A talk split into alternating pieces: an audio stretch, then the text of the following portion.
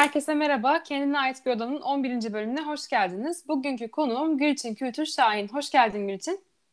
Hoş buldum Yasemin. Merhaba, nasılsın? İyiyim, çok teşekkür ederim. Sen nasılsın? İyiyim ben de. Bu yayına katıldığım için çok mutluyum. Harika bir seri olduğunu düşünüyorum. Ellerine Aa, sağlık. Çok teşekkür ederim. Ben de beğenmene çok çok sevindim. Sana seni bayılarak izliyorum zaten uzun bir süredir. Ee, oyuncu olduğunu söylemeden başlamış oldum ama anlatabilir misin bize? Tabii anlatayım. İdmanlı olduğum bir konu. Bunu anlatma hemen anlatayım. Ee, ben oyuncuyum. Tiyatro, sinema, e, televizyonda gıda mühendisiydim bir dönem. Ah, evet Gıda okudum. mühendisliği olarak çıktım. Evet. Ee, önce işte lisansta gıda mühendisliği okudum Hacettepe Üniversitesi'nde. Ondan sonra hatta gıda mühendisliğinde yüksek lisans da yaptım ODTÜ'de. Sonra aklı başına gelenlerdenim ben. İşte e, zaten tiyatro hayatımda hep var. Hem oyuncu olarak hem izleyici olarak aslında e, yıllardır. E, ama yani onu profesyonel olarak e, icra etmek aklıma gelmemişti diyeyim. Yani yani iyi olduğunu düşünüyordum. E, para kazanmak için e, başka bir mesleğim olmalı. Bir taraftan da tiyatro hayatıma devam etmeliyim gibi bir e, fikrim vardı ama yaklaşık 25 yaşında bunun e, çok saçma olduğunu ve önümde uzun çalışma yılları olduğunu fark edip kendime bu haksızlığı yapmamam gerektiğini düşünüp işte konservatuvara hazırlandım. Bilkent'te okuduktan sonra işte 4 yıl sonra profesyonel olarak oyunculuğa başladım diyebilirim. İşte şu anda oyuncu olarak hayata devam ediyorum. Ya tabii böyle hani hikayenin şu anki yerinden baktığımızda çok güzel geliyor. İşte tam bir başarı hikayesi oldu e, vesaire. Eminim çok da mutlusundur. Çok da başarıyla yapıyorsun mesleğini zaten hani bir izleyici olarak. Çok beğenerek izliyorum Çok ama ederim. yolculuğunun başına gittiğimizde aslında veya o süreci o anda sorsak büyük ihtimalle hani herhalde daha zorlu bir şekilde anlatırdın bize değil mi? Yani o zamanlar bu kadar mesela hani kesin olacağına inanıyor muydun her an yoksa ara ara ben ne yapıyorum gibi sorgulamaların oldu mu? E, aşırı zordu öncelikle.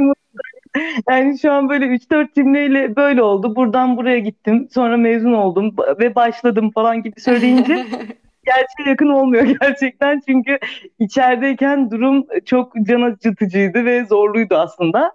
Ee, öncelikle bu kararı vermek çok zor bence. Ee, ne istediğine karar verebilmek. İşte benim 25 yaşımı buldu açıkçası bu durum. Ee, ve 25 yaşındayken çok geç kaldığımı düşünüyordum. Bunu her yerde söylüyorum, burada da söyleyeyim. Çok saçma bir düşünceymiş bu. Yani 25 yaşında sanki hayatım artık unumu elemişim, eleğimi asmışım da. Yani 25 yaşından sonra kariyer değişmez falan gibi abuk sabuk düşüncelerim vardı. İyi ki yani e, kendimi bu güvenli durduğum limandan koparıp e, ötelere savurmuşum. E, çünkü şu anda 50 yaşında biri de bana gelip aslında ben hep şunu yapmak istemiştim ama cesaret edemedim dese koş derim. Çünkü e, geçirilen her dakika kıymetli bence. Ne yapmak istiyorsak onun ona harcadığımız her dakika çok kıymetli. E, en başta yani ben zaten küçüklüğümden beri hep e, tiyatroya ilgiliydim. Şöyle ilgiliyim bu arada. Küçük bir şehirde büyüdüm ben işte Trakya'da, Hı hı. e, Babaeski'de. E, o küçük şehirde yoktu aslında böyle çok tiyatro Hı ekibi de hı. yoktu. Böyle e, kurulu e, tiyatro oyunları oynayan işte bir merkez de yoktu. Ama böyle İstanbul'dan falan arada ekipler gelirdi. İşte Uygur tiyatrosu falan gelirdi. Onlara giderdim. E, oralarda çok heyecan duyardım ama asıl bir edebiyat öğretmenimin e, 6. sınıfta yanılmıyorsam e, bir oyun e, koymak istemesiyle başladı ilgim. Ve o zaman da böyle bir seçme yaptı ve sadece e, okuma e, potansiyellerimize göre aslında bir seçmeydi bu. Yani kim daha güzel okuyorsa onları yani bir rol yapma yeteneğine göre değil de işte okuma potansiyelimize göre e, bir seçme yaptı. Bana da başrolü verdi o zaman. Ve o e, beni çok heyecanlandırdı. Çok sorumluluk yüklendim ve çok çalıştım ve çok keyif aldım o karakteri çalışırken ve ortaya çıkarırken. Öyle başladı. Ben sonra bütün ortaokul, lise hayatımda hep tiyatronun içindeydim. İşte tiyatro kollarında, tiyatroda yükseliyorum. İşte tiyatro kolunda yükseliyorum yani. İşte önce sekreterlik yapıyorum. Ondan sonra işte lise son sınıfta artık tiyatro kolu başkanlığı yapıyorum falan. Ee, hep bu var ama yani benim aklıma sürekli bir de işte sinema ayağı da var bunun aslında. Ee, işte ilk bayram harçlığımla DVD player'ımı almamla Migros'tan başlayan bir hayat bu. İşte bayram harçlığını biriktirip Migros'a satılan şu DVD player'lardan almıştım. VCD player, DVD yok o zaman. İşte bir tane film kiralama yeri var Babaeski'de. Oradan gidip sürekli film kiralayıp oradaki replikleri ezberliyorum falan. Böyle akan bir, bir düzen de var yani. Günde en az bir film izliyorum sürekli. Yani benim rutinim okuldan çıkıp e, CD'mi değiştirmeye gidiyorum. Yeni filmle eve dönüyorum ve onu izliyorum. Herkese merhaba. Kendine ait bir odanın 11. bölümüne hoş geldiniz. Bugünkü konuğum Gülçin Kültür Şahin. Hoş geldin Gülçin. Hoş buldum Yasemin. Merhaba, nasılsın? İyiyim, çok teşekkür ederim. Sen nasılsın? İyiyim ben de. Bu yayına katıldığım için çok mutluyum. Harika bir seri olduğunu düşünüyorum. Ellerine Aa, sağlık. Çok teşekkür ederim. Ben de beğenmene çok çok sevindim. Sana seni bayılarak izliyorum zaten uzun bir süredir. Ee, oyuncu olduğunu söylemeden başlamış oldum ama işte senden dinleyelim daha çok kendini. Sen ne iş yapıyorsun, nelerle meşgulsün biraz. Rol alıyorum, almaya çalışıyorum öyle söyleyeyim. Ee, bundan önce de e, evet konservatuardan mezun olduktan sonra işi bıraktım. O zamana kadar ikisini bir arada götürdün. Gerçekten çok zor. Ee, evet gerçekten yani, çok zordu. Peki orada seni bıraktıran ne oldu? Hani bir anda bir iş teklifi mi geldi? Yani bir rol mü çıktı? Yoksa daha önce de çıkıyordu da senin hani için kafanda o zaman mezun olduğum zaman bırakacağım e, gibi bir düşünce olduğu için miydi? Yok yok e, tam olarak şöyle aslında hiç iş falan yoktu. Ben Ankara'dan İstanbul'a e, önce herkese e, CV'mi mail attım işte sevdiğim e, oyuncularla çalışan menajerlere CV'mi ve küçük bir işte performansımı içeren bir videoyu işte e, attım herkese mail. Tiyatrolara da mail attım ama tiyatroların mail sistemleri çok iyi çalışmıyordu. Ee, ya da bilmiyorum belki de direkt dönmediler onu da bilemeyiz. ama, ama yani ben böyle CV'lerimin çıktılarıyla direkt İstanbul'a geldim mezun olduktan sonra. Yani şuna inanıyordum bir yeri bırakmadan başka bir yere dört elle başlamak mümkün değil yani profesyonel anlamda. Eğer evet. ben bir ayağım e, mevcut çalıştığım yerde olmaya devam etseydi o ekonomik güvenli hal e, beni e, daha fazla yere saldırma konusunda daha temkinli kılacaktı ve bunu istemiyordum yani. Bir an evvel oyunculuğa başlamak, oyunculuktan para kazanmak istiyordum. O yüzden bir an evvel de bağlı olduğum yerden ayrılmam gerektiğini düşünüyordum. Ama okulu bitirene kadar işe ihtiyacım vardı yoksa okuyamazdım yani. Kiramı ödeyemezdim vesaire. Yani ayrıldığım anda e, oyunculukla hemen bir seçmeye girdim zaten. Bir tiyatroda iş buldum. İşte oyunculuktan e, bir para girişi sağlamaya başladığım anda di- diğer işi hemen bıraktım yani. Hı. İstanbul'a geldim bir de bu sırada. Evet İstanbul'a geldim. Öyle bir hayat değişikliği de oldu yani. Hı hı. Çok güzel bir hikaye bir yandan. Bir yandan gerçekten çok zor. Hani şey gibi canlandı gözümde. Böyle hani uçurumdan sanki atlayıp da bir paraşütün var ama o paraşüt bir yere kadar seni götürecek. Hani orada bir risk alıyorsun. Ama ödülü de aslında hani ödülü yepyeni bir alan. Hani yepyeni bir alana konabilirsin gibi. Öyle canlandı gözümde. Evet. Yani çok güzel bir benzetme yaptım bence. Yani bir paraşütün olması gerekiyor oradan atlamak için kesinlikle. Evet. Ee, zorda kaldığında paraşütü açabilmen gerekiyor ya da paraşütü açabileceğini bilmen gerekiyor. Aksi takdirde olmaz. Yani konservatuara girmek istememin sebebi de buydu. Yani en başta da aslında o amatör bilinçle de e, İstanbul'a gelip oyunculuktan evet, e, oyunculuğu yaşam biçimi haline getirmeyi seçebilirdim ama tam bir donanımım olsun istedim aslında bu işe kalkışmadan önce. Evet aslında yine o dediğin hani işte kendi ekonomik özgürlüğünü alacağına emin olmak için çok çalışmak hani e, dedin ya hep çok çalıştım işte belli bir şey yapabilmek için aslında yine o mantık sanki orada devreye girmiş. Hani oyunculuğu da yapacaksam yine en çok çalışacağım, en iyi yapabileceğim şekilde yapacağım gibi bir düşünce. Aynen öyle çok doğru söylüyorsun. Yani elim ne kadar kuvvetli olursa o kadar daha rahat ederim ileride gibi bir düşüncem var. O yüzden elimdeki kartları hep arttırmaya çalışıyorum. Yani her alanda böyle bu. Her zaman. Oyunculukta da böyleydi yani. Evet. Zaten bence bir insan yani bir şeyi nasıl yapıyorsa diğer her şeyde büyük ihtimalle öyle yapıyordur. Evet yani... doğru. o yüzden genel bir tutum olabilir. Peki ailen hep destekledi mi başından beri? Yani yok canım bak oyunculuk işte çok şeydir bilmem ne gibi yorumlarla bulundukları oldu mu hiç veya çevrendeki insanlar dönem dönem? Tabii ki oldu ama az önce bahsettiğim ekonomik özgürlüğü elde etmiş olmak e, büyük bir lüks, e, gerçek bir özgürlük alanı. E, evet. Yani mesela ailemin hiç alışık olduğu bir alan değil. Yani ben e, işte tiyatroya girmeye dediğim gibi tiyatro okumaya karar verdiğimde ve bu fikrimi onlarla paylaştığımda ben artık 4-5 senedir çalışıp kendi evimde oturup yani onlardan hiçbir maddi destek almıyordum ailemden. Hı hı.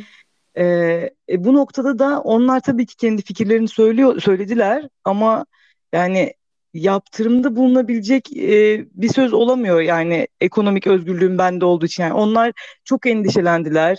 Ne gerek var böyle bir şeye dediler. İşte yani zaten işin var, gücün var, e, maaşın var. Değer mi artık var. yaşa gez, tatiller yap vesaire dediler. E, oyuncuların iş bulamadığından bahsettiler tabii ki herkes gibi.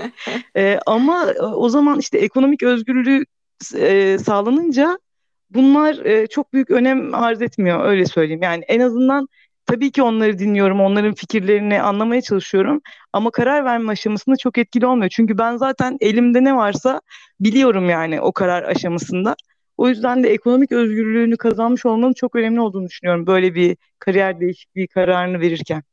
Evet, kesinlikle öyle.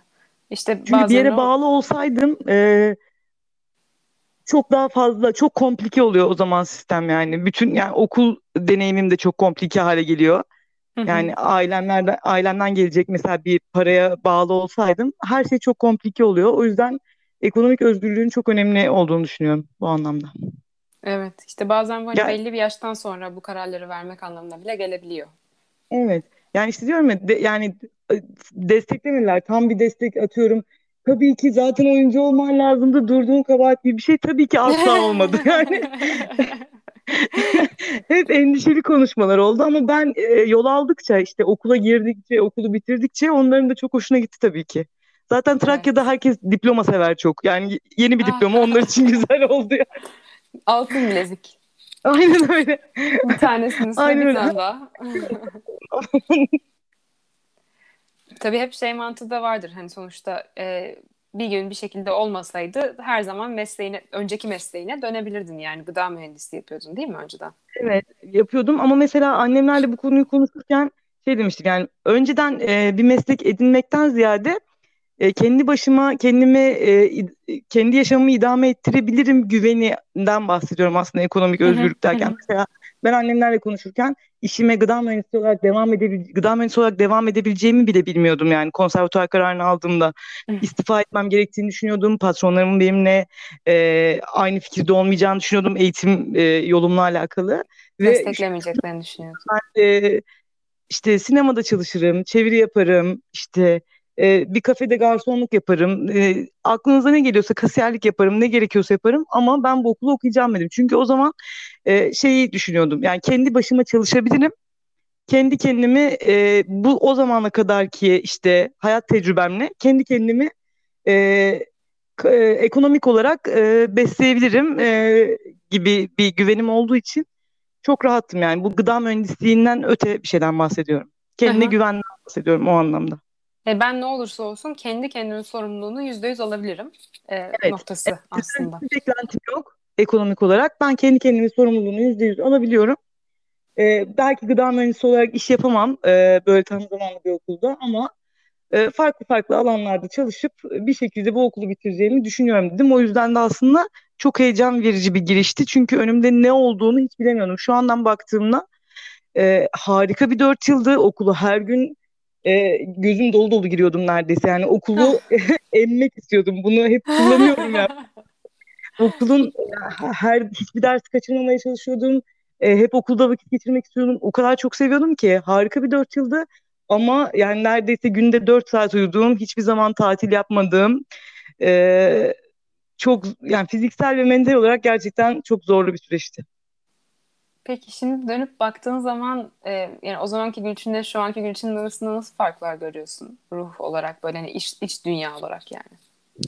Hmm.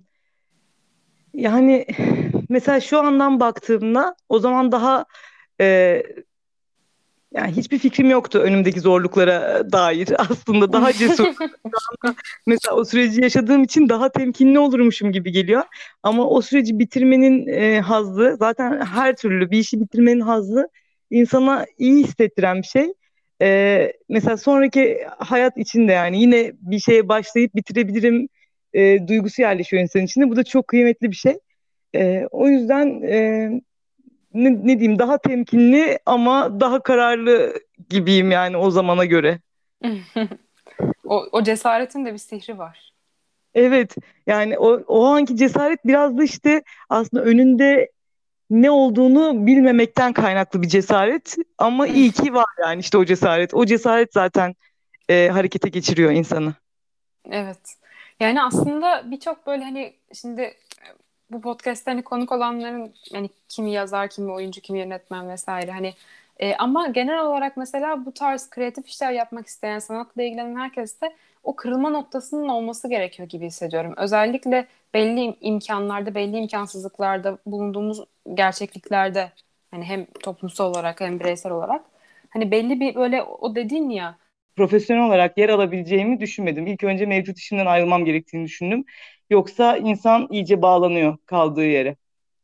Yani e, üniversiteden, konservatuardan mezun olduktan sonra mı işini bıraktın?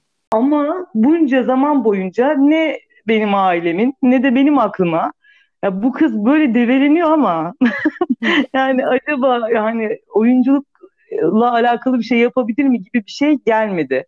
Yani bizim ailemizde de hiç yok. Ee, böyle bir sanat dalıyla uğraşan hiç kimse de yok. Ee, onların aklına hadi öyle bir şey gelmemesi normal diyeyim. Ama benim de aklıma hiç gelmedi doğrusu.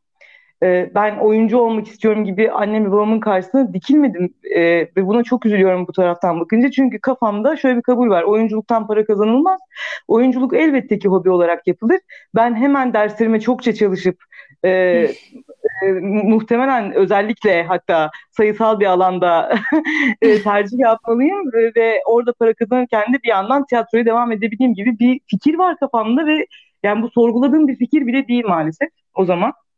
E, sonra e, önüme gelen çalışmamı çalışmamla devam ettiğim yıllar boyunca işte okulu bitirdim filan. E, sonra baktım ki ben bütün paramı ve zamanımı oyuncu olmaya harcıyorum. İşte atölyelere gidiyorum. E, sürekli işte başka bir şeyler öğreneyim, başka bir şeyler göreyim diye.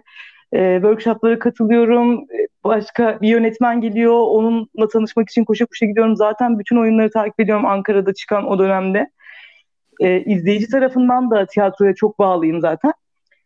E, sonra bir katıldığım bir atölyede bir hoca bana işte şey dedi. Sen profesyonel olarak hiç yapmayı düşünmedin mi bu işi? Yani buna bu kadar para harcıyorsun, e, zamanını harcıyorsun. Çünkü gerçekten ben tiyatro yapmak için çalışıyorum gibi bir şeye döndü bir yerden sonra. Yani tiyatro taksitlerimi ödüyorum sağa sola. gittiğim atölyelere gittiğim taksitleri ödüyorum.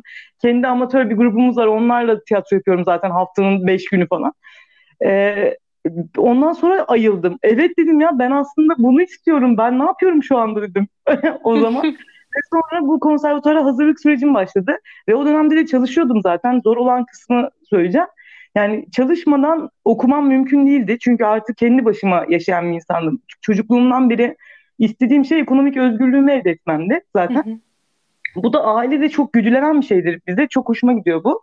Ya yani iki kız kardeşiz biz e, annem babam hep e, okumamız gerektiğini defalarca söyledi ve bu benim kafamda hep var yani kendi istediklerimi yapabilmem için hep e, kimseye bağlı olmadan kendi paramı kazanmalıyım gibi bir fikir var kafamda. O yüzden üniversiteden hemen sonra ben zaten çalışmaya başladım. 21 yaşında bitirdim işte 22'de çalışmaya başladım. E, o yüzden de benim bir anda ben her şeyi bırakıyorum ve hemen e, üniversiteye başlıyorum tekrar demem 25-26 yaşında artık kendi evimde tek başıma yaşıyordum mümkün değildi. E, o yüzden de hem çalışıp hem okula gitmek zorundaydım ve bu e, hem e, fiziksel olarak çok yorucuydu hem de mental olarak çok yorucuydu. İki yeri ida- idare etmek çünkü.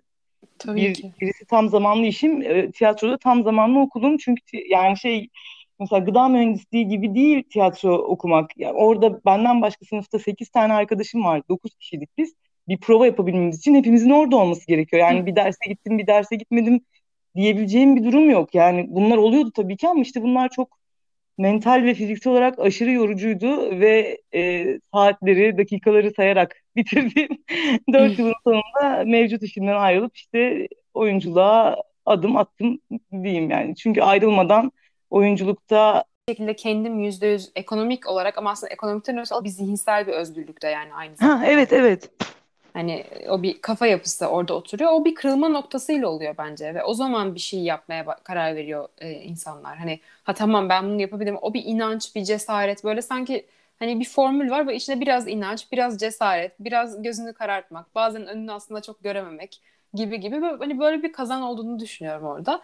Hani onu biraz böyle deşmek istersek mesela senin için hani senin yani bu tarz işlerde çalışmak isteyen insanlara daha doğrusu üretmek isteyen, üreten bir halde olmak isteyen, hayallerini takip etmek isteyen vesaire hani işte bahsettiğim şeyi anlarsın zaten. Hani bu, bu yani insanlar için sence olmazsa olmaz burada nedir? Hani cesaret midir, inanç mıdır? Nedir yani o, oraya katılması gereken şeyler? Ee, benim e, tecrübe ettiğim ve de çoğu insanda bir tıkanmışlığa sebep olduğunu düşündüğüm şey işte o az önce bahsettiğim o güvenli limanlara bağlı kalmak. Yani evet. ben her güvenli hissettiğim yerde e, kafamda bir soru işareti oluşuyor. Yani bir kaşınma oluyor bir yerden sonra. E, burada bir şeyler yanlış gidiyor diye. Çünkü kendimin işte az önce ne fark var diye sordun ya o zamanki Gülçin'le şimdiki Gülçin arasında. Mesela farklardan biri bu. Yani ben o güvenli olduğum yerden ayrılabildiğim için hayatımda yepyeni maceralı bir yol oldu yani mesela. E, o yüzden de bu e, bilgi bana o güvenli alanı çok sıkıştığımı hissettiğimde tekrar yeniden yola çıkma cesareti veriyor. O yüzden de ben e, böyle e, işlere kalkışmak isteyen, hayatta yola çıkmak isteyen herkese şu anda kendinizi çok güvenli hissettiğiniz ve buradan ayrılırsanız çok büyük bir kaosa düşeceğiniz e, bir şey hissediyorsanız e, öncelikle oradan kurtulmanız lazım. Böyle yola çıkılıyor diyorum açıkçası yani. O güvenli alan bana e, çok da güvenli gelmiyor. Hayatı çok monotonlaştıran, işte rutine bindiren yer orası. Ve yani yolun sonunda nereye varacağın da önemli değil aslında. Yani e, bir şeyi bitirmek zorunda ya da atıyorum bir şeyi başarmak zorunda falan da değiliz. Ama yolun kendisi keyifli gibi düşünüyorum. O yola çıkış için oradan bir ayrılmak gerekiyor bence. Kesinlikle çok güzel anlattın. Biraz da e, senin yine kariyerine dönecek olursak aslında senin o zaman başladı sanırım. E, evet önce Fatma çekildi aslında Aa. Netflix'e. Yani Fatma, daha doğrusu Fatma'nın çalışmaları Kırmızı Oda'dan daha önce başladı diyeyim. Yani normalleşmeyle beraber Fatma'ya başladık. Hatta normalleşmeden önce geçen seneki e, işte Zoom üzerinden e, çalışmalara başlamıştık yönetmenlerle ve oyuncu arkadaşlarımla. Hı hı. Sonra e, ama çekimleri Kırmızı Oda'yla aşağı yukarı aynı zamanı denk geldi ama çalışmaları Fatma'nın daha önce başladı evet. Şimdi tanınırlık kapsamında Vizyon işinde de böyle bir fark hissetmiştim işte Gülperi de senin de dediğin gibi. Ee, ister istemez yani kendi küçük çevremden daha fazla bir kitleye hitap ettiğimi e, görebilmiştim. Ee, Kırmızı Oda'da Kırmızı Oda çok fazla seyirciye ulaştı. Üzerinde de çok konuşulan bir yapım oldu. O yüzden de e, sanıyorum e, tanınırlık kapsamında daha e, tanınırlığım yani ne denir ona tanınırlık mı denir ne denir işte o, o artmıştır yani herhalde tahminimce ama pandemiden de çok anlamıyorum açıkçası ne olduğunu nasıl olduğunu bu durumların. Ancak sosyal medya üzerinden tabii. Evet sosyal medyada ama mesela bu bir e, bunu bir veri olarak kullanırsak sosyal medyada takipçi sayım arttı mı geçen sene göre? Evet arttı mesela. evet onda da Kırmızı Oda'nın etkisi var tabii bir de senin hani hem dediğin gibi yani yazma yani yazma alışkanlığın da var. Aynı zamanda hani ben böyle ufak tefek e, senin hakkında okuduğum şeylerden gördüklerimden e, iyi bir okuyucu olduğunu da e, anladım. İyi bir izleyicisin, iyi bir okuyucusun. Yani aynı zamanda hani sanatçı kimliğinin ötesinde yani iyi bir e, sanat seversin mi denir? Nedir doğru terim bunu bilmiyorum anladığım kadarıyla.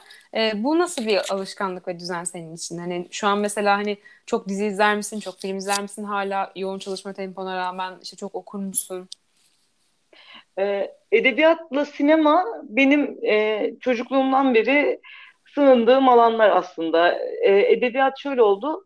E, annem mesela çok teşvik ederdi kitap okumam için beni. Hmm. Aslında eğitim seviyesi çok yüksek değil annem ama buna rağmen ciddi bir bilinç oluşturmuş bir insan. Yani birinci sınıf okumayı söktüğümden beri bizim işte kitapçıya gitme, ben hangi kitabı istiyorsam seçme vesaire bir ritüelimiz vardı ve bunun bana e, okuma alışkanlığını kazandırdığını düşünüyorum ve çok hoşuma gidiyor bu.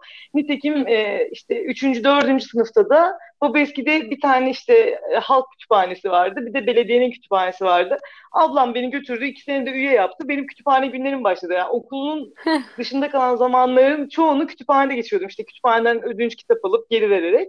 Bir sürü yazarla tanıştım. Öyle öyle bir o, okuma alışkanlığım kemikleşti aslında küçüklüğümden beri.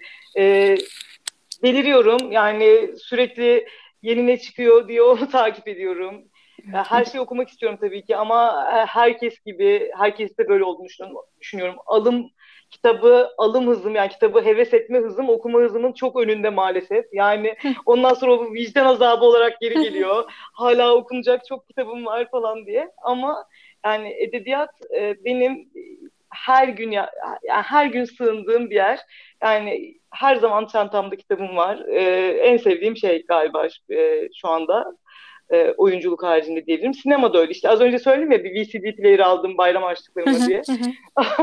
o da o zamandan beri öyle. E, hala da izliyorum. E, yani yoğun tempo olsa bile günde bir film izlemeye gayret ediyorum. Ya da bazen şimdiki işte diziler e, artık e, nasıl diyeyim e, böyle bir saatlik, iki saatlik iki bölüm e, dizilerden mutlaka izliyorum. E, edebiyatla ilgili işte e, yazılar yazmayı da seviyorum. Mesela okuduğum şeylerle ilgili.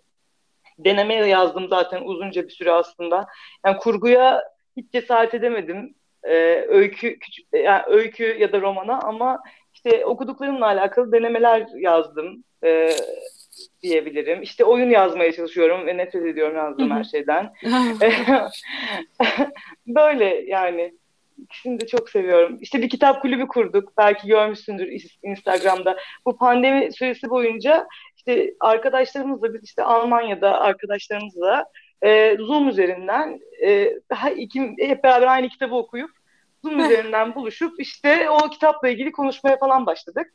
Ee, ve bu o kadar iyi geldi ki bunu biz işte pandemide yani 7-8 ay yaptık. Haftada bir kitap ya da işte kitabın kalınlığına göre bazen iki hafta, üç haftaya bölüyorduk kitabı. Ee, böyle yaptık ve bu bize o kadar iyi geldi ki çünkü kitaptan uzaklaşıp konu bir yerden sonra işte bir anda sinemadan konuşmaya başlıyoruz. Bir, tara- bir anda tarihten konuşmaya başlıyoruz. Biri anılarını anlatıyor, oradan bir film önerisi geliyor, başka bir kitap öneriliyor. Bu çok e, pandemide başımıza gelen en güzel şeydi. O yüzden e, birkaç arkadaş grubumla daha yapmaya başladım. Ben bir anda 3-4 kitap kulübüne üye olmuş, e, deli gibi onların deadline'larını kovalayan insana dönüştüm. Ama bir taraftan da çok hoşuma gitti bu. E, sonra işte birkaç ay önce Instagram'da böyle bir şey yapsak acaba insanlar ilgilenir mi falan diye düşündüm ve öyle bir online kitap kulübü kurduk hep beraber. Şimdi böyle 40-50 kişi herhalde sanıyorum. İki haftada bir buluşuyoruz. Bir kitap belirliyoruz. Kendimiz seçiyoruz oylayarak. İşte Instagram canlı yayında konuşuyoruz. O da bana çok iyi geliyor. Açıkçası çok korktuğum bir şeydi bu. Çünkü e, ahkam kesmek e, konusunda ciddi sıkıntılarım var. Yani biri kimin yoktur bu arada herkesin vardır da kime sorsam.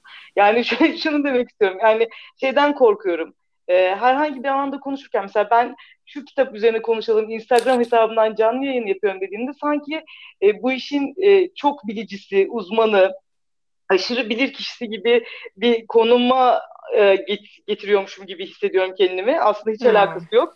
Yani ama öyle olsun istemiyorum. Yani ahkam kesiyor gibi görünmek istemediğim için böyle şeylerden hep uzak durup imtina ediyordum böyle şeyler yapmaktan. Ama sonra e, işte dedim ki e, neydi Gülçin'cim yola böyle çıkılmıyordu korkarak. şimdi, şimdi işte e, o kitap kulüplerini yapıyoruz iki haftada bir ama kitap kulübünün ilk yarım saatinde bunları açıklıyorum ben burada sakın kimse bir şeyin uzmanı değil. Böyle yani korkuyorum da yani işte şeylerden falan da korkuyorum tabii ki. Özellikle mevzu edebiyat ve sinema olduğu için e, işte yani o kadar hayran olduğum insan var, o kadar okuduğum ağzından ne çıkıyorsa dinlediğim insan var. Yanlış bir şey söylemeye de korkuyorum yani tabii ki. Bu korku da insanı çok sıkan ve elini kolunu bağlayan bir şey aslında her türlü. İşte böyle bir süreçteyim şimdi kitap kulübümüzle alakalı iki haftada bir okuyup konuşuyoruz. Hatta şimdi Nermin Yıldırım'ın ev kitabını okuyoruz. Bu önümüzdeki çarşamba onu konuşacağız 9 Haziran'da. Böyle yani. Ben de çok iyi anlıyorum. Çatlak filminden Altın Portakal'ın var değil mi? En iyi kadın oyuncu ödülün. Evet, Aynı zamanda beraber aldık. Kelebekler için e, Ankara Film Festivali'nden en iyi yardımcı kadın oyuncu ödülüm var. Yani böyle aslında ödüller de senin hayatının bir parçası. Bunlar çok bunların senin hayatındaki yeri nedir? Bir şey bir anlamı var mı yoksa hani ya mesela ne bileyim hani altın e, portakal almış olmak senin için bir şey ifade ediyor mu? Önceden hayal ettiğin bir şey miydi? Evet evet öyleydi.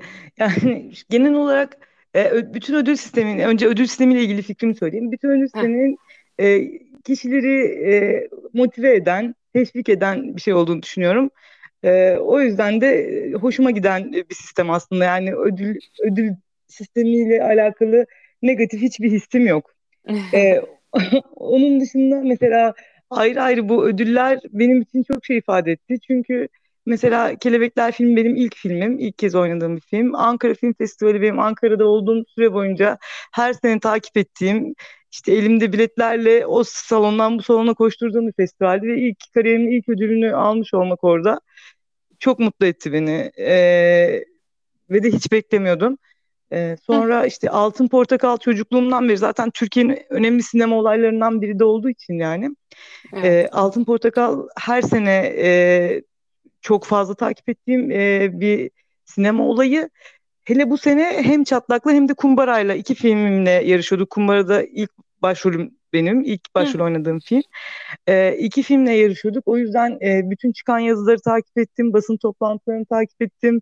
E, yani Altın Portakal zaten dediğim gibi yani böyle ya, e, küçüklüğümden beri yastığa başımı koyduğumda böyle güzel bir rüya görebilmek için altın portakal ödül konuşması yaptığımı falan hayal ediyorum yani. o yüzden benim için çok duygu doluydu nitekim. Ödül günü de benim doğum günümdü. Yani ağlaya, zırlaya, bağıra, çağıra o anı ne kadar coşkuyla yaşayabileceksem o kadar coşkuyla yaşadım. Altın Portakal da öyle. Yine işte Boğaziçi Film Festivali'nden işte az önce dedim ya Kumbara ilk başrolüm. Oradan işte en iyi kadın oyuncu ver, ödülü verdiler. O da ilk başrolüm olması sebebiyle beni inanılmaz etkiledi. O da çok çok sevindirdi. Dediğim gibi ödüllerin sadece yani ödüllerin bir şey demek olduğunu düşünmüyorum. Yani kimsenin kimseye sen en iyisin dediğinde en iyi olduğunu ya da biri birine en iyi de, e, demediğinde onun daha kötü olduğunu falan düşünmüyorum yani. Ama işte ödüllerin böyle ara ara insanları motive eden, teşvik eden e, güzel sistemler olduğunu düşünüyorum. Ya da ben gerçekten çok alışığım. E, e Pavlov'un köpeği gibi yani ödülü verdim koş, e, şeyine biraz alışıyorum galiba. Yok bence de çok güzel bir şey yani. Bir de insan sonuçta bir hedef belirlediği zaman hani e, naif bir yerden zaten onun hayalini kurduğunda ödül de ne meslek olursa olsun bence bir parçası. Yani Hı-hı. biraz belki naif bir, bir yerden ama kesinlikle öyle. O yüzden büyük bir motivasyon kaynağı olsa gerek. Ee, bir de şunu sormak istiyorum. Şimdi sen aynı hani tiyatrocusun. Ee, aynı zamanda hani e, çok farklı sinema filmlerin de var. Ama aynı zamanda mesela hani Netflix'te de yer alıyorsun. E, ve işte Kırmızı Oda hani ana akımda bir kanalda da e, çok hani popüler bir dizide de yer alıyorsun. E, aslında birçok farklı mecrada oyunculuğun yapılabileceği Türkiye'de şu an hani aktifsin diye diyebiliriz bence değil mi? Hani bu mesela evet. farklı alanlarda farklı alanlar değil tabii ki de hani e, demek istediğimi anlat, anlatabilmişimdir diye umuyorum. Anladım hani, anladım. Hani, bu mesela senin için e, ne ifade ediyor bu durum bu farklılık hani senin için böyle bir mesela olmazsa olmaz bir e, şey hani bir çeşitlilik mi bu olmazsa olmaz? E, yoksa e, hani şansa böyle denk geldi. Tesadüf üzeri böyle oldu gibi bir durum. Yani e, ben her türlü mecrada oyunculuk yapma e, üzerine yola çıktım zaten. O yüzden e, mutlu olduğum bir durum. Yani e, televizyon tabii ki daha fazla seyirciyle buluşmamıza vesile olan bir yer. Şu anda dijital platformların e, dijital platformlarda e, ciddi bir alternatif televizyona. Evet. E, tiyatro zaten canlı canlı e, seyirciyle temas kurabildiğimiz bir yer. O yüzden yani ben kendi adıma zaten bütün bu mecralarda e, var olabilmek için çalışıyorum. O yüzden de e, çok şanslı hissediyorum kendimi ayrı ayrı işte bu mecralarda yer alabildiğim için ama istediğim bir şey zaten yani denk gelen bir şey değil. E, olmasına da çabaladığım bir şey. Umarım da öyle devam eder. Evet. Şey tiyatroyu özlüyor musun? Tabii Pandemi ki çok sürecinde. özlüyorum. Yani Ankara'dan e, en son Selçuk Yöntemler'le bir oyun oynadım. Selçuk Yöntem ve Toprak Hı-hı. Canadı güzeldi İstanbul'da. E, ama yani e, bu işte 2018-2019 sezonundaydı sanıyorum. Yani o zamandan beri e, deli gibi istediğim şey kendim oyun da yazmaya çalışıyorum zaten e, sürekli bir durum bu. yani oyun da yazmaya çalışıyorum e, derken henüz tam olarak ben bunu bitirdim dediğim bir oyun maalesef yok ve bu senelerdir devam ediyor. Çünkü neyi bitirsem e, bir ay sonra bir buçuk ay sonra okuyup Allah'ım çok kötü bunu nasıl yazmışım elim nasıl gitmiş bu kelimelere falan diye kendimi e, çok çok e, zorlarken buluyorum hep yani kendime karşı. O yüzden de bir türlü bitiremiyorum. Hatta yani bu güdüyle yazıyorum aslında oyunları küçüklüğümden beri. Kendim oynayacağımı e, düşünerek, hayal ederek yazıyorum. E, o dönemde de işte tiyatrodan sahneden ayrı kaldığım dönemde de işte yazmaya çalışarak geçirdim zamanımı. Tiyatroyla bağımı. İşte Öyle yazmayı kurdun. sabit tutarak sabit kılmaya çalıştım. E, pandemi süresince aynı zamanda bir anda Ben de çok teşekkür ederim. Mutlaka görüşürüz bir sonraki bölümde de. Son olarak bir de şunu sorayım. Senin bu yolculukta e, mücadele olarak en çok zorlandığın bir konu, bir alan ne oldu? Kendim. O kadar bu birçok insan yani e, kreatif işlerle uğraşan herkes de belki de böyledir. E, benim çoğu arkadaşımda da böyle. Kendine aşırı Evet. eleştirel bakma ve e, işte bir, bir şey yazıyorum mesela. Kendi kendime yazıyorum aslında yani. Bilgisayar başına oturuyorum, yazıyorum. Ama orada kendimi o kadar e, eleş, eleştirel de doğru değil de yargılayıcı aslında. Eleştirel güzel bir şey. E, çünkü ileriye götüren bir şey. Ama kendime o kadar yargılayıcı davranıyorum ki kendimi çok kenetliyorum, tutuyorum. İleri gitme konusunda önüme kendim engeller koyuyorum. Ve sürekli bir de bunları yıkmak için ekstra bir çaba sarf ediyorum. Yani mesela bir şeyde mesela en ufak bir şeyde e, bir şey beceremeyince mesela tenis oynamaya çalışıyorum. Tenisi yapamıyorum e, ilk aşamalarda. ilk kez öğreniyorum çünkü. Ve yapamayınca tenise tekrar ben öğrenmeye çalış, çalışacağım demem e, kendimle çok kavgadan sonra oluyor. Yani sanki ben hiç onu yapamayacakmışım gibi düşünüyorum bir süre. Sonra bu fikri gömmeye çalışıyorum. Ondan sonra tekrar yola devam edebiliyorum. Gerçekten en büyük e, mücadelem kendimle benim. Bunu yıkmaya çalışıyorum sistemli bir şekilde yıllardır. Yani şey gibi görünüyor olabilirim mesela arkadaş çevremde böyle şeyler söylüyor. İşte bir şeye elini atmaktan korkmayan bir insan atıyorum. İşte mesela e, her her şeyde bu böyle yani yüksek lisansta da böyleydi. İşte şimdi çalışma hayatında da böyle, sosyal hayatta da böyle. Ama hiç öyle değilim aslında yani. Gerçekten önce aşırı korkuyorum. Aşırı geri plana atıyorum kendimi. E, yani hatta durdurmaya çalışıyorum. Ondan sonra o hissimin geçmesi için çabaladıktan sonra yola devam edebiliyorum. İşte bunu en aza indirmek en büyük önceliğim yani şu an. Ya burada senin bunu yapmanı sağlayan şey aslında kendini tanıdığın için artık hani bunun olacağını tahmin edip onun önüne geçiyorsun herhalde. O korkunu. Evet ama yine de öyle, Geçemedin, öyle ama yine de evet kesinlikle oluyor. Mesela işte e, eşim işte Haydar yani o o anlarda bana çok hatırlatıyor bunu. Yani mesela şey diyor. Bak bu yine aynı şurada yaptığın gibi yapıyorsun. Böyle böyle falan diyor. Yani o zaman çok iyi dışarıdan olmuştu. Evet ger- gerçekten dışarıdan duymaya ihtiyacım oluyor. Yani çok iyi olmasa bile sonunda ölüm yok yani. Evet. Noktası aslında bir şey deneme. De- denemek kendi başlı başına bir hikaye zaten. Aynen öyle O- kesinlikle. Ee, bir de e, artık son son son olarak. Hep, hep son dedim sonu gelemedik. Bu tedirginliği ben de böyle mesela düşüncemi söyleyeceğim zaman kendimi çok fazla şunu tekrar ederken buluyorum böyle. Bence işte ben, yani öyle ama bence şu şöyle hani sanki öyle böyle bence ekleyince hani bu benim fikrim ama tabii ki herkesin doğrusu kendinedir gibi böyle. Sürekli Evet, savunma mekanizması geliştirdim. Evet ben de öyle. Yani e, en ufak bir şey söylerken bile e, o benceyi mutlaka etki- ekliyorum. Yani tespit yapmaktan aşırı korkuyorum.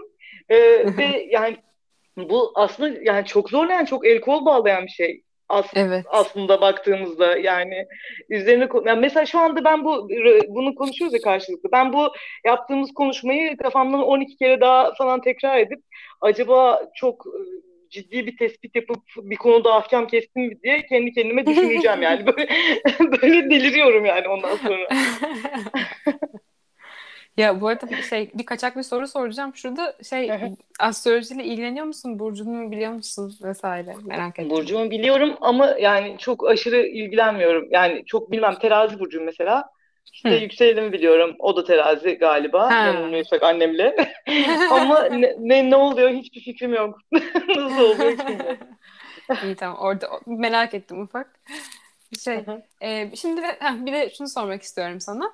Oyunculuk sürecini sormak istiyorum aslında. Yani e, hazırlandığın projelere nasıl hazırlanıyorsun? Kendini nasıl canlı tutuyorsun bir oyuncu olarak? Hani rutinlerin neler? Bu noktada ilhamlandığın yer, beslendiğin alanlar veya alışkanlıkların da olabilir. Yani hani bir tekniğin vesaire varsa belli başlı kullandığın hani bunlar da olabilir. Seni besleyen şeyleri biraz dinlemek istiyorum e, mesleğini uygularken. Ee, az önce bahsettiğim gibi edebiyat ve sinema en çok beslendiğim alanlar. Ee, aşırı ilham aldığım alanlar ikisi de. Ee, edebiyatta, sinemada. Yani zaten işte kitaplarda günlük hayatta karşılaşamayacağımız e, kadar fazla karakterle her şeylerini bilerek karşılaşıyoruz aslında. İç Bu dünyalarını. benim için iç dünyalarını, kafasından geçenleri, e, bazen toplumun onlara bakışlarını, onların topluma bakışlarını, e, her şeyi detaylı bir şekilde rapor rapor bir sürü karaktere dair şeyler okuyoruz aslında kitaplarda. E, bu beni en çok çeken şeylerden biri aslında e, zaten edebiyata. E, o yüzden de kitaplardan e, çok fazla besleniyorum. Kitaplarda işte bir karakter mesela beni etkiliyor ve mesela başka bir karakteri düşünürken ondan bir şey koymak istiyorum.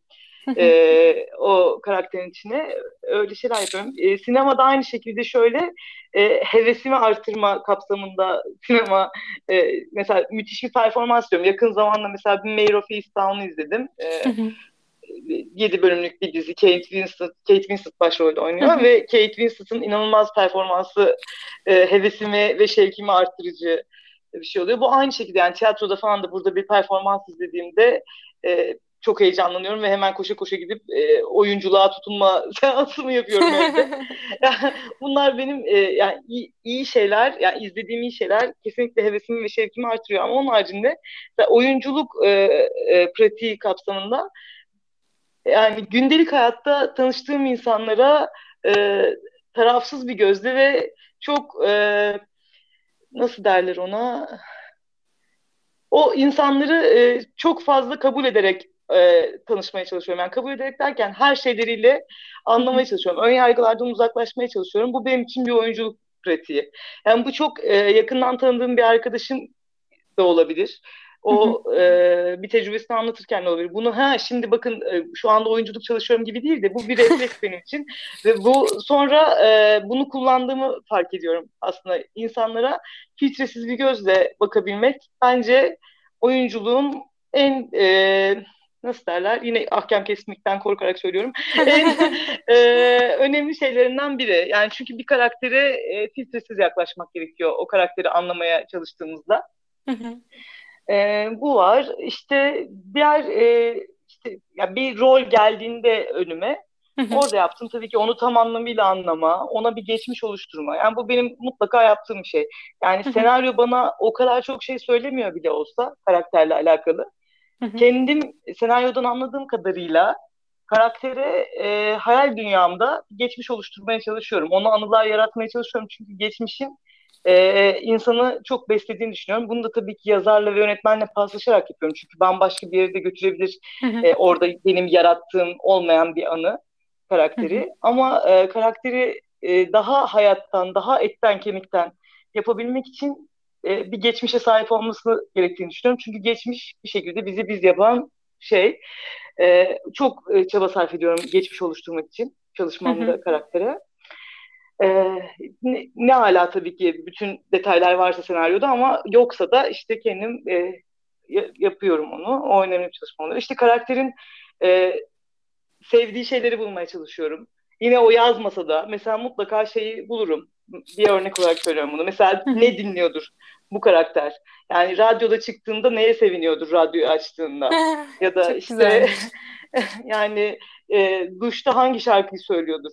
bunları bulmaya çalışıyorum mesela bu e, ve sonra o karakter sürecinde mesela bir sentezer mi dinliyordur karakter? Bir sentezer dinliyorum yani onu şey yaparken işte o karakteri çalışırken falan. O benim sevdiğim bir o film yine.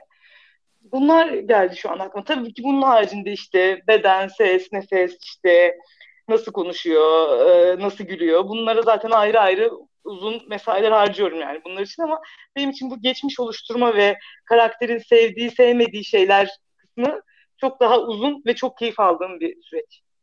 Çok güzel anlattıkların. Ee, çok da ilham verici. Bir de şey sormak istiyorum. Hani mesela şey e, kendin hani düzenli olarak egzersizlerin var mı hani bu şey oyunculukta yapılan işte hani rahatlamak için hani e, vesaire daha böyle hani çünkü şey ya bu, bu ben şimdi ahkam kesmekten korktum ama hani hiç hiç kesmezsin. Burada ikimiz de korktuğumuz için kesilmesi mümkün değil. Rahat ol. Hani şey izleyici gözünden e, kesinlikle mesela ben çok doğal bir oyunculuğun olduğunu düşünüyorum. Hani çok zevk alıyorum izlerken seni. E, tiyatroda hiç izlemedim ama umarım pandemiden sonra onu da hani ilk oyununa koşarak geleceğim yani. İnşallah ee, oley. e, yani o yüzden hani gerçekten o doğallığı mesela çok takdir ediyorum ve çok merakla ona da bakarak izlemeye de çalışıyorum. Hani onun için mesela böyle e, rahatlama düzenlerin böyle bir hani böyle bir köklendiğin, kendini bırakabildiğin veya sadece genel olarak da öyle bir insan mısındır? Hani herhangi bir e, beden rahatlamasından öte böyle hani e, ben zaten hani atıyorum şey gibi biraz böyle köklenmiş, zaten anda kalabilen, böyle rahat olan, akışta olan bir insan mısındır? O mu geçiyor? Hani onu da merak ettim. Korkarım değilim. Keşke öyle olsam ve çok da özeniyorum açıkçası ama bunun aksine çok kaygılı ve e, hep bir önceki yaptığımı tartan filan bir insanım. İşte buralar hep terapistlik herhalde. Onlar, onlar ayrı. e, ama e, işte az önce dediğim gibi mutlaka sesimi ve bedenimi özgür bırakmaya çalışıyorum. Bir performans e, yap, e, gerçekleştirmeden önce bu tiyatro sahnesinde de öyle. Mesela tiyatroda oyundan önce de en az iki buçuk üç saat önce zaten sahnede olur. Bedenimi açmaya, ısıtmaya, işte sesimi hı hı. ısıtmaya filan başlarım. Herkes de yapıyordur bunu zaten eminim. Çünkü ancak o şekilde yani bu duygularımızı açtığımız, e, kendimizle bağ kur- kurmayı başardığımız andan sonra daha sahici bir performans ortaya koymayı başarıyoruz bence. Yani bu işin olmazsa olmazı bu. Nasıl gibi işte bunu, bu örneği de hep verirler çok doğru. Nasıl bir işte enstrüman çalan bir müzisyen sürekli enstrümanın bakımını yapmak zorundaysa evet. aynı şekilde biz de e, duyularımızla, duygularımızla, bedenimizle bir iş yaptığımız için duygularımızı, duygularımıza, bedenimizi e, bir arada olduğumuzu hatırlatmak zorundayız. E, o yüzden de bu benim rutinim. Yani her, her performansından önce tabii ki e, kendimi, bedenimi açıp işte duyularımla, duygularımla bağ kurmaya çalışıyorum her zaman. Yani bunu işte şeyler her... de yardımcı oluyor işte. O az önce anlattığım işte geçmiş oluşturma vesaire de özellikle duygular vesaire kapsamında. Çünkü e, bir şey o geçmiş oluştururken de aslında kendi anılarımdan da besleniyorum aslında.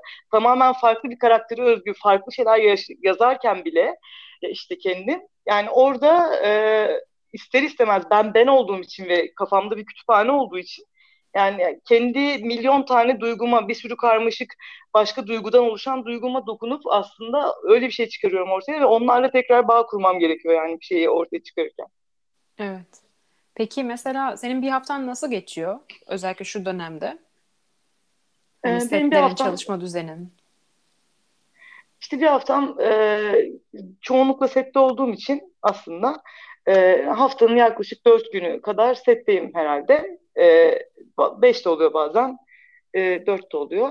E, o zaman da işte normal sabah kalkıp e, çok erken gidiyorum zaten sete. İşte az önce dediğim işte sesimi, bedenimi açma seansından sonra sete gidiyorum. İşte hı hı. o gün e, çalışmalarımı yaptıktan sonra eve geliyorum. Ertesi günün e, çalışmasını yapıyorum işte ezber vesaire ne varsa ertesi günle alakalı. O çalışmayı yapıyorum. Mutlaka işte yani bu pandemi döneminde hep iyi hissettiren şeyler izlemeye çalıştım mesela televizyonda.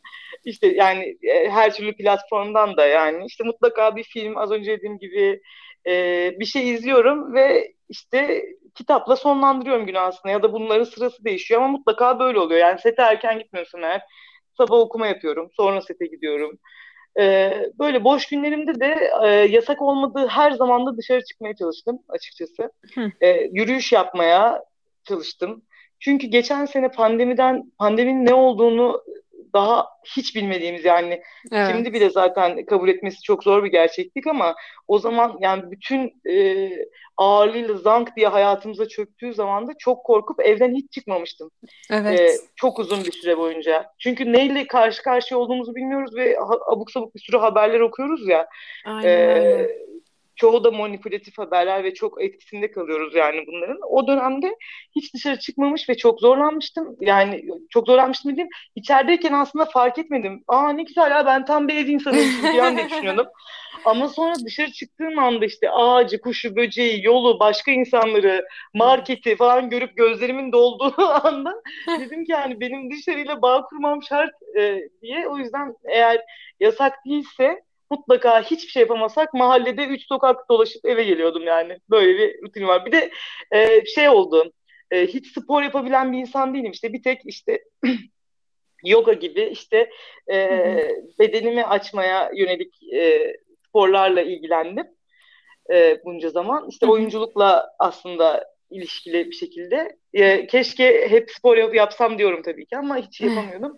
Pandeminin başında böyle bir hayata tutunma mı bir şey oldu yani. ben bir hayatta kalacağım mı oldu.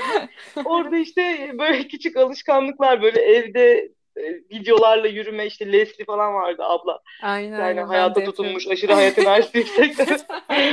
Çok seviyor bu hayatı. evet. İşte öyle şeyler e, yapmaya başladım ama mesela şu anda onlar yerine işte e, çıkabildiğim her an sokakta yürüyüş yaparak e, filan e, geçirmeye çalışıyorum zamanım. Yani günlük rutinime mutlaka bir yürüyüşe ekliyorum. Kesinlikle. Evet. Çünkü evde kalmak kaygıyı da çok arttıran bir şey. Çok Fark arttırıyor. Yani böyle yavaş yavaş kaynıyor. Hani o şey işte kurbağayı kurbağa mıydı? Kaynar suya atıp ondan sonra yavaş yavaş kaynatınca anlamaz ya. Hani o misal yani. Bu da böyle evde kaldıkça anlamıyorsun ilk başta. Dediğin gibi hani böyle hatta güzel falan ama uzun vadede özellikle bu kadar uzun vadede hala hani böyle çıkmama alışkanlığı geliştirmişse bir insan ben de ben öyleyim çünkü yani. Şey kaygıyı arttırıyor bence de. Kesinlikle arttırıyor ve aslında daha rahatladığını fark ediyorsun dışarı çıktıkça işte bir, çevreyle bağ kurdukça ama ben evdeyken o 85 gün mü ne hiç çıkmadan kaldım evde gerçekten ve orada delirmişim yani aslında kendim. Çok e, kendime çok yüklenmişim o 85 gün boyunca ve çok iyi idare ettiğimi düşünüyorum. O yüzden kurbağa benzetmen aşırı doğru. Hiçbir şey anlamamışım yani o zaman kendime evet. oluşturduğum strese dair. Kesinlikle katılıyorum. Bir de şey aklıma geldi sen deyince ne olduğunu bilmiyorduk diye. O ilk işte karantina olan dönemde şeyi hatırlıyorum ben de bir, bir yere gitmek için e, eşimle şey arabaya binmiştik. Yandan bir araba geçiyordu ve cam açıktı benim ve maskem vardı zaten. E, yandaki arabanın da camı açık olduğu için ki arada yani bir buçuk metre falan mesafe var. Ben böyle panikleyip camları kapat işte yandaki arabada insan var. Böyle bir şey böyle bir an hatırlıyorum. Şu an böyle düşünce çok hani abartı geliyor saçma geliyor ama işte insan dediğin gibi o zaman hani onun ölçüsünü anlayamadığımız bir noktaydı yani henüz. Şu anda da elbet belki de yine ölçüyü kaçırıyoruzdur. Hala anlayamadığımız detayları var bu pandeminin ve her şeyin. Evet. Ben, Genel bir ben mesela iki tarafı da kesinlikle gördüm. Aynı dediğin şeyi ben de yaptım mesela. Ee, böyle bir kurye gelmişti. Benim bir evrak imzalamam gerekiyordu. Kuryeye geri verecektim.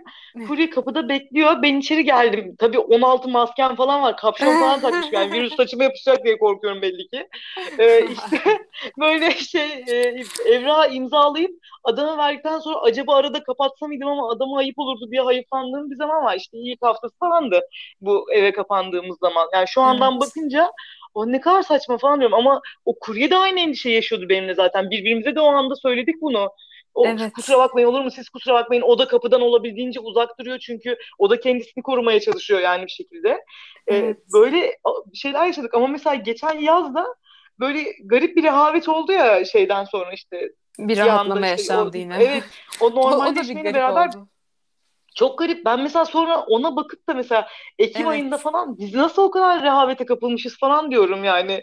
Şimdi evet. baktım bir anda her şey bitmiş gibi bir rehavet geldi ama hiçbir şey bitmemişti yani daha aslında. Aynen öyle. O, yani biraz psikolojik bir tarafı da var bu sürecin yani o anlamda. Yani rahatlaması Hı-hı. da fazla oluyor. Bazen stresi de hani fazla olabiliyor. Önlemi de şeydi. İşte çok zor bir süreç hepimiz için, herkes için yani. Ne yazık ki. Evet. Trajik ama trajikomik bir tarafı da var yani insanı getirdiği evet, hal. Gerçekten öyle. Bir de şey de sorayım son olarak. Ee, şey sen gördüğüm kadarıyla internetin bana verdiği bilgiye dayanarak 2014'ten beri evlisin galiba değil mi? Ha evet evet evliyim evet. Ha evet evet. Tüm bu olanlar, bu okullar, okullar, işte kariyer değişim süreçlerinin hepsinde evliydim. ya. Bu nasıl bir şey oldu senin? Yani eşin de sanatçı değil mi? Müzisyen. Yanlış evet, bilmiyorsam. Müzisyen evet. Yani Müzisyen. siz aslında yani, o, yani benzer düşüncede insanlar mısınızdır bu anlamda? Evet, hatta bu soruyu sorman aşırı hoşuma gitti. Şimdi uzun bir e, şey anlatacağım. Ee, inşallah 4-5 saatimiz falan vardır. yani şey, e, eşim her yerde de e, yine sıklıkla dile getirmeye çalışıyorum. Yani ben bu süreçleri geçirirken ee, daha ilk yola çıktığımda aslında ikimiz beraber bir tiyatro kursuna gidiyorduk bir şeye işte o az önce bahsettiğim e, sen bu işi neden profesyonel olarak yapmıyorsun dedikleri yere bana. e, ve o cümleyi duyduğumda eşim de oradaydı. Sınıftaydı. Daha evli değildik o zaman.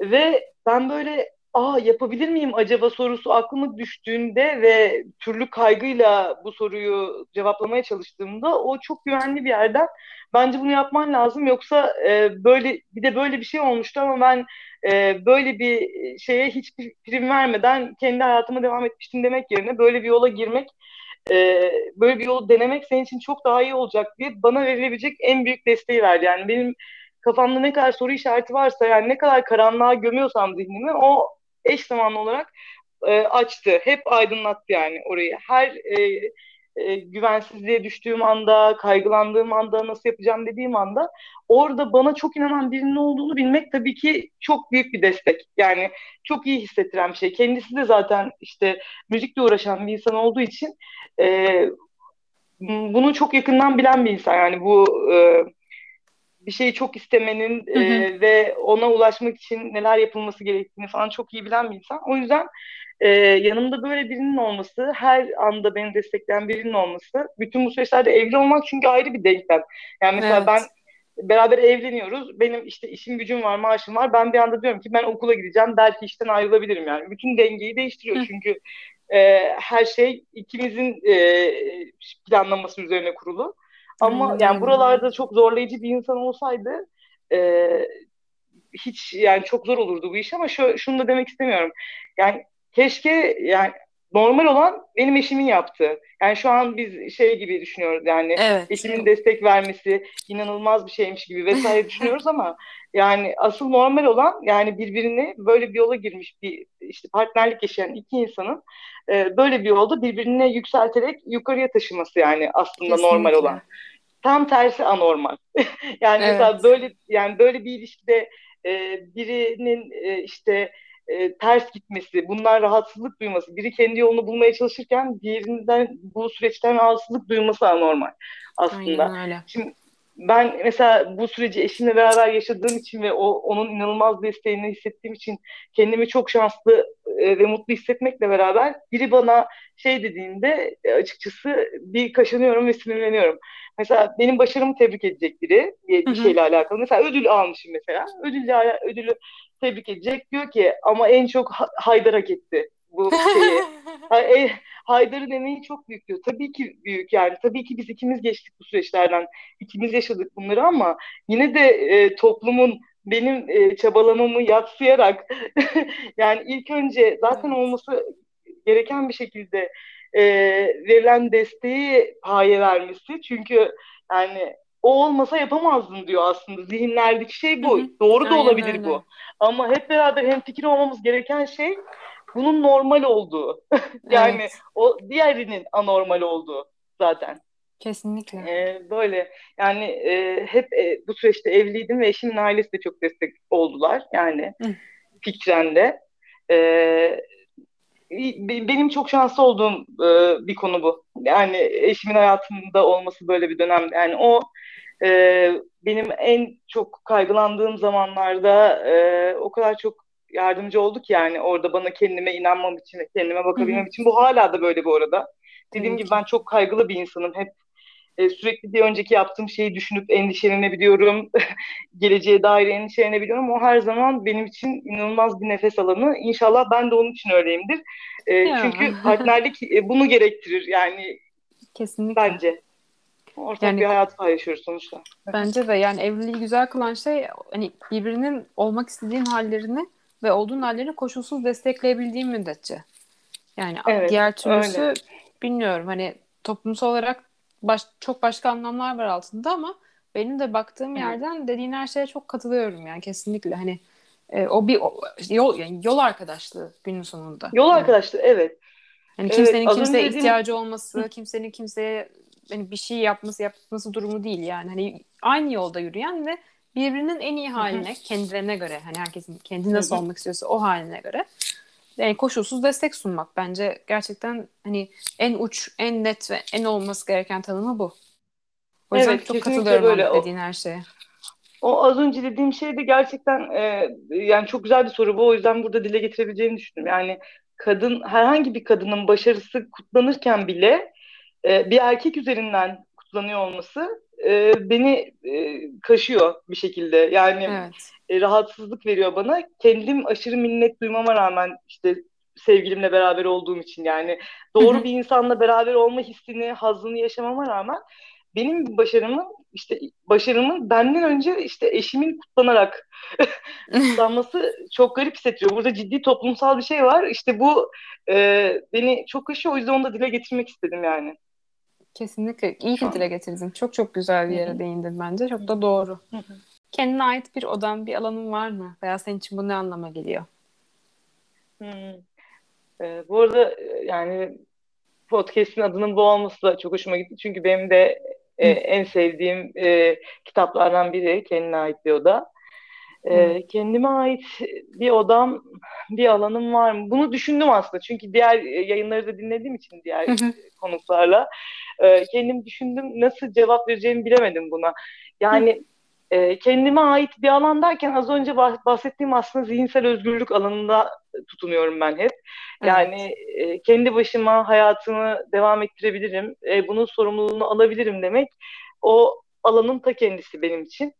E, bu işte işten, meslekten, her şeyden bağımsız tek başıma var olabilirim diyebilmenin gücü ve bu da nasıl oldu? E, açıkçası işte az önce dediğim gibi ilk önce ekonomik özgürlüğümü elde etmemle ondan sonra da e, ben herhangi bir işte sistemli bir şekilde çalışıp kendi hayatımda ne istiyorsam onu yapabilirim güvenimin gelmesiyle oldu.